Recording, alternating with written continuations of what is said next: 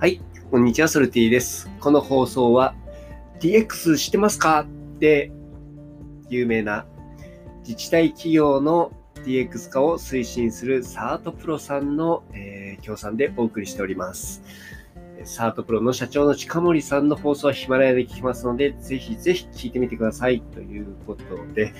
まあ、あの、最新このね、近森さんのお話をすると、本当 DX 化のね、えーまあ、企業とか自治体とか、そういったもの日本ではかなり遅れていますので、まあ、その部分ね、推進するっていうのはものすごい社会的なね、えー、大きな役割ってありますよね。なので、ますます今年はすごい注目されるんじゃないかなというふうに思っているんですけれども、まあ、そういった方にね、え、協賛していただいてるっていうのはすごい嬉しいなというふうに思いますので、ぜひね、あの皆さん聞いていただければなというふうに思うんですが、今日はですね、えー結果と、え行動の間には時間差があるっていうお話をさせていただきたいなというふうに思います。よくね、継続大事ですよって言われると思うんですけれども、なんで継続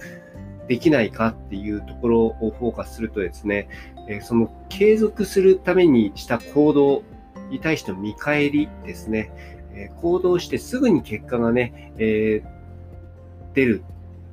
まあ、そこが出ないと、えこれ意味ないんじゃないかっていうふうに思ってやめちゃうっていう方が非常に多いからなんですね。なんですが、え基本的に言うと行動と結果の間っていうのは必ず時間差があるんですよ。え行動してすぐに、えー、それが結果として出ないんですね。こう分かりやすく言うとですね、えー、例えばなんですが、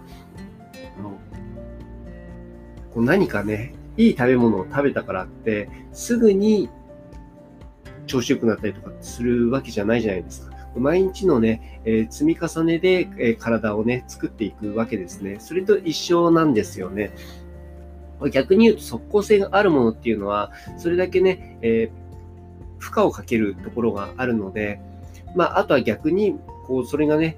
やめた時にすぐリバウンドしてしまうっていうような、ね、特徴があるので、毎日コツコツコツコツやることが必要で、そしてま時間差があるけれども、そこで戻ってきているものっていうのはきちんと力になっているものであり、そして、え結果としてもね、え自分にきちんと、えついていくっていうものになってくるので、そこの部分をね、自分の中でこうイメージできるかどうかっていうことが大きくこの継続の差につながってくると思うんですね。継続力の差っていうのは多分そういったところ、ちっちゃいことなんですけれども、えー、あるんじゃないのかなっていうふうに思っています。なので、えっと、今ね、新年1月2日で話をしているんですけれども、割ともう年初に立てたね、目標っていうのがね、えー、あっという間にね、その目標に対しての、えーとまあ、実行行動っていうのは諦める人っていうのはね、多くてね、